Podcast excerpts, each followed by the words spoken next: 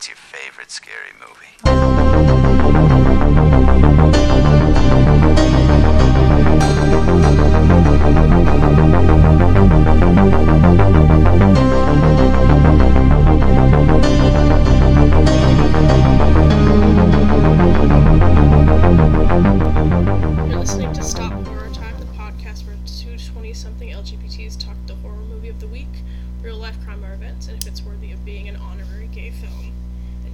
Titles of the episodes are puns. Uh, it's just me this week. I'm Kate. Elle is once again unable to record this week, but I just wanted to put something out because this would have been the second week in a row that we had unscheduled a release and didn't have anything to show for it. So this is going to be unconventional in two ways. A, because it's just me, and B, I thought I'd do something a little different since it's just me, and because it is the month of November right now. In the online film community, it's also Noirvember. So that's kind of what I wanted to talk about this week. So Noirvember was something started back in 2010 by my my old friend Mariah. She's at Old Films Flicker on Twitter. Um, she started this just for fun, and it kind of grew into this big thing. And it's it's a hashtag hashtag Noirvember. It's essentially you just watch film noir during the month of November. It's an excuse to watch film noir. And this is the first year that I'm actually kind of taking advantage of it and setting out to do it because film noir is kind of one of my uh, blind spots in movies. So I thought I'd seize the opportunity, and I'm just going to talk about what I've been watching this month so far and the noirs that I had seen prior to this month and what my perception of it is. Uh, I'm kind of doing this. I'm obviously not the expert on it since this is literally my first month you're doing it, but I wanted to encourage people to seek out blind spots and have this be an example of it because I, I feel like that's what this podcast is doing. I know it's helping out Elle because they're fairly new to horror and everything, and a lot of the stuff that I picked that are classics on this podcast they've never seen. So I'm trying to channel my inner, inner Rebecca McKendry, Nightmare University, but she's way smarter and cooler than I'll ever be, and is an actual expert on the topic she's discussing. So that's the difference there. And I also, I feel like this is still appropriate for the podcast because there are a lot of similarities between noir and horror. The, the biggest one being the influence on German expressionist cinematography. That also has huge roots from horror, and even like Nosferatu and The Cabinet of Dr. Caligari, that, those are literally horror movies. But there's just a, a darkness to the black and white cinematography of both genres. Class- the essential classic film noir is mainly the 40s and 50s, and once it branches outside of that into the 60s and beyond, it becomes what's called neo noir. So the classic black and white noir. I don't know. There's even like the director of Cat People, Jacques Torres. He he dabbled into film noir as well with Out of the Past, which is one of the things that I watched for this, with Robert Mitchum. Oh, Jacques Tourneur. What am I saying? I think Jacques Torres is the baker on Nailed It. Oh my god, we're already doing so well. Jacques Tourneur made Cat People, not whoever the hell I just said. so, to define film noir, this is straight from Wikipedia. Film noir is a cinematic term used primarily to describe stylish Hollywood crime dramas, particularly those that emphasize cynical attitudes and sexual motivations. And that's where the whole femme fatale thing would come in. Um, I, the way I like, there's no clear cut way to define film noir. I mean, especially like most of it's like detective and crime.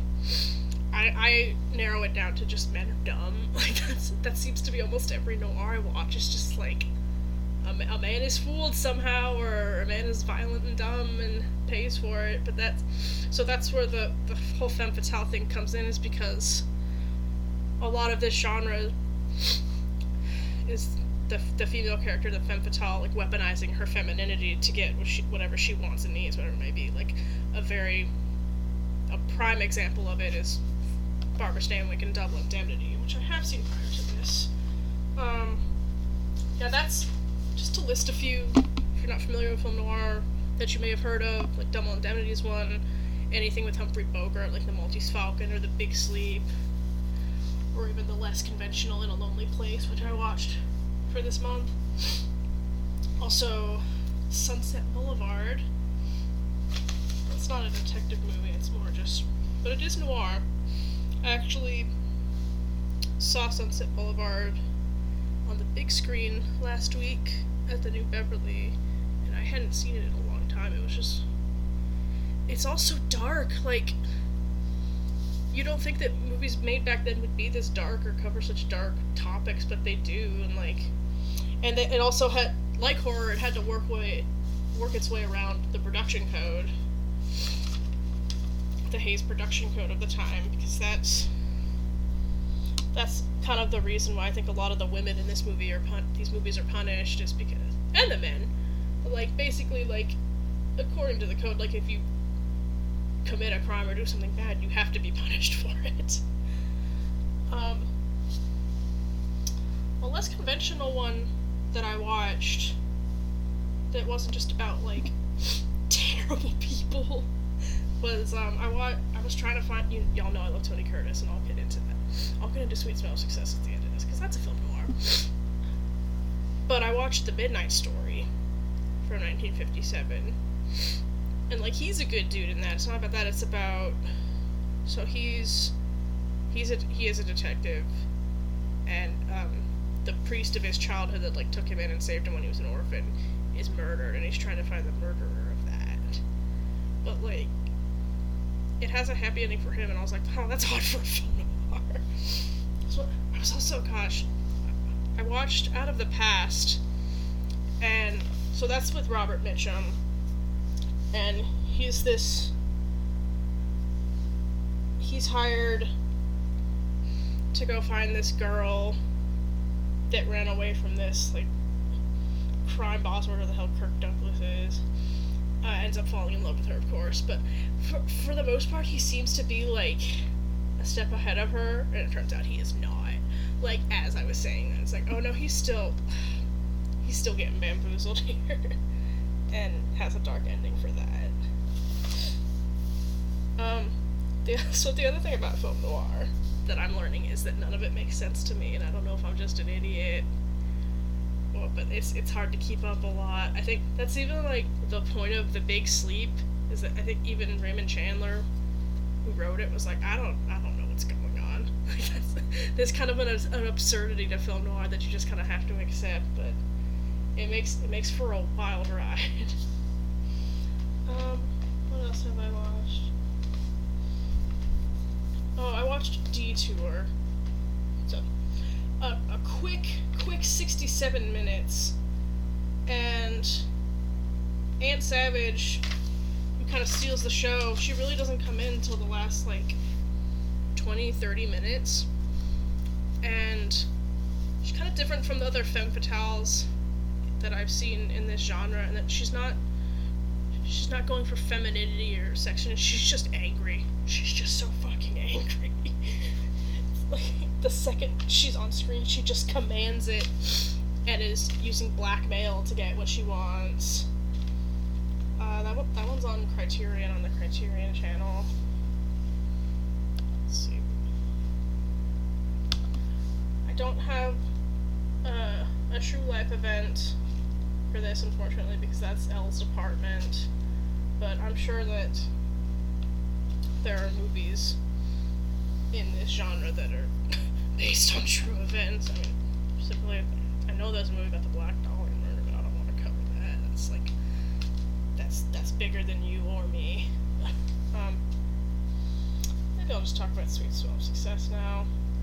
So this one, Sweet Smell of Success, 1957. 1957.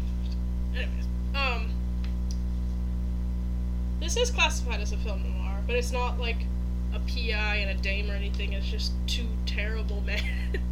it's about it's it's become one of my favorite movies. I like I started off Noirvember by using it as an excuse to watch Sweet Smell of Success again. Um, so Tony Curtis plays this press agent who's trying to make it up in the world. He's honestly almost the femme fatale in this. Can I say that? Tony Curtis is a femme fatale. Um, he's gorgeous enough to be one, but so he's trying to work his way up in New York City as a press agent. It's kind of you come in in like the middle to the end of these characters and their relationships with each other and his relationship with J.J. Hunsecker, who's this media mogul who runs this column where if you can get your client into the column, like they're set, they're famous, they're known. But they've had a falling out because he, uh, JJ, played by Burt Lancaster, wanted Sydney, played by Tony Curtis, to break up his sister with her jazz playing boyfriend, and he didn't do it. So now they're all mad at each other. Um, just goes downhill from there. Like, this is a noir in the sense that, like, first of all, the cinematography is gorgeous in it. It, it, it captures this dark side of New York.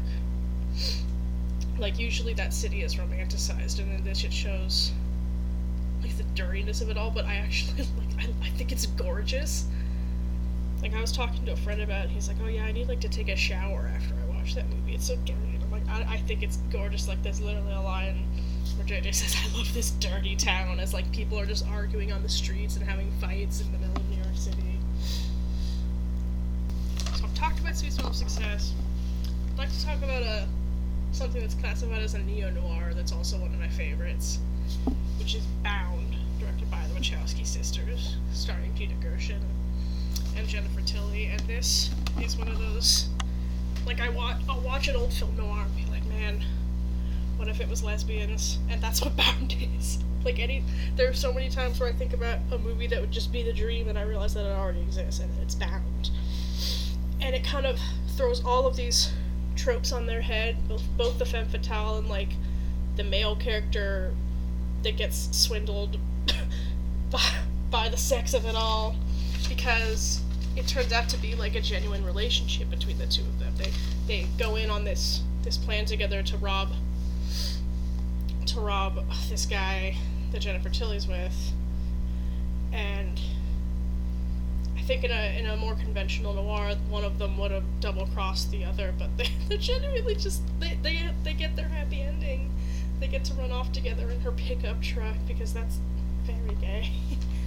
so that that's something I'm trying to get my friend to watch for Noirvember because she's never seen it. So everyone bully Sydney, Sundance Sydney, into watching Bound. If, if you get nothing else from this episode, just go do that.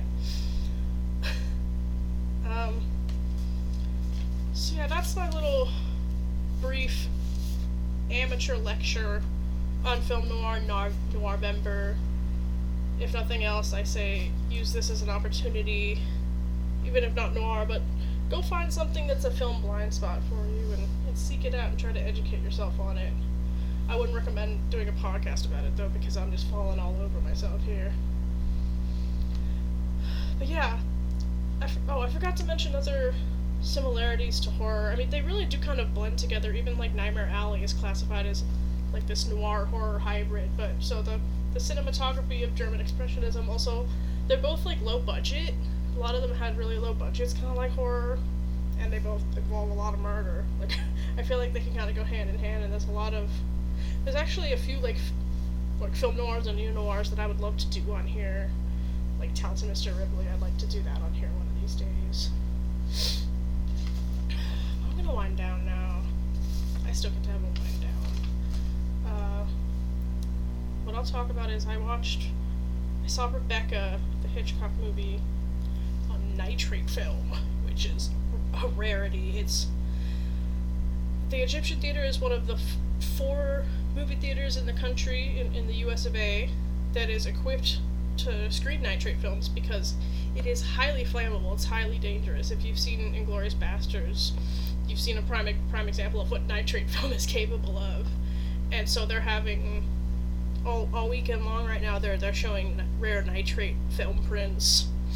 And I went to go see Rebecca because it's one of my favorites, and I hadn't seen it in a long time, and it was just gorgeous. Um, everyone in that movie is so catty to each other. I had I don't think I realized as a kid like everyone's just snipping at each other. Um, Laurence Olivier is a piece of shit in it. Like even if he didn't kill Rebecca, he's still like he has anger issues, much like Men in Film Noir. He has anger issues, and he really infantilizes Joan Fontaine's character, nameless character, you know, Mrs. De Winter. And the, the audience was responding to that in a funny way. Like I felt like I was watching like a midnight showing of something. People were just going off the rails at the screening of Rebecca. It was, it was pretty wild. Um, I would say if you you ever get an opportunity to see a print on nitrate film, I would highly recommend it if you're lucky enough to be in a place that shows it. So, Elle will be back next week, hopefully. Let's knock on wood, everyone. Uh, thank you for sitting through me with this as I try to provide some sort of content for you.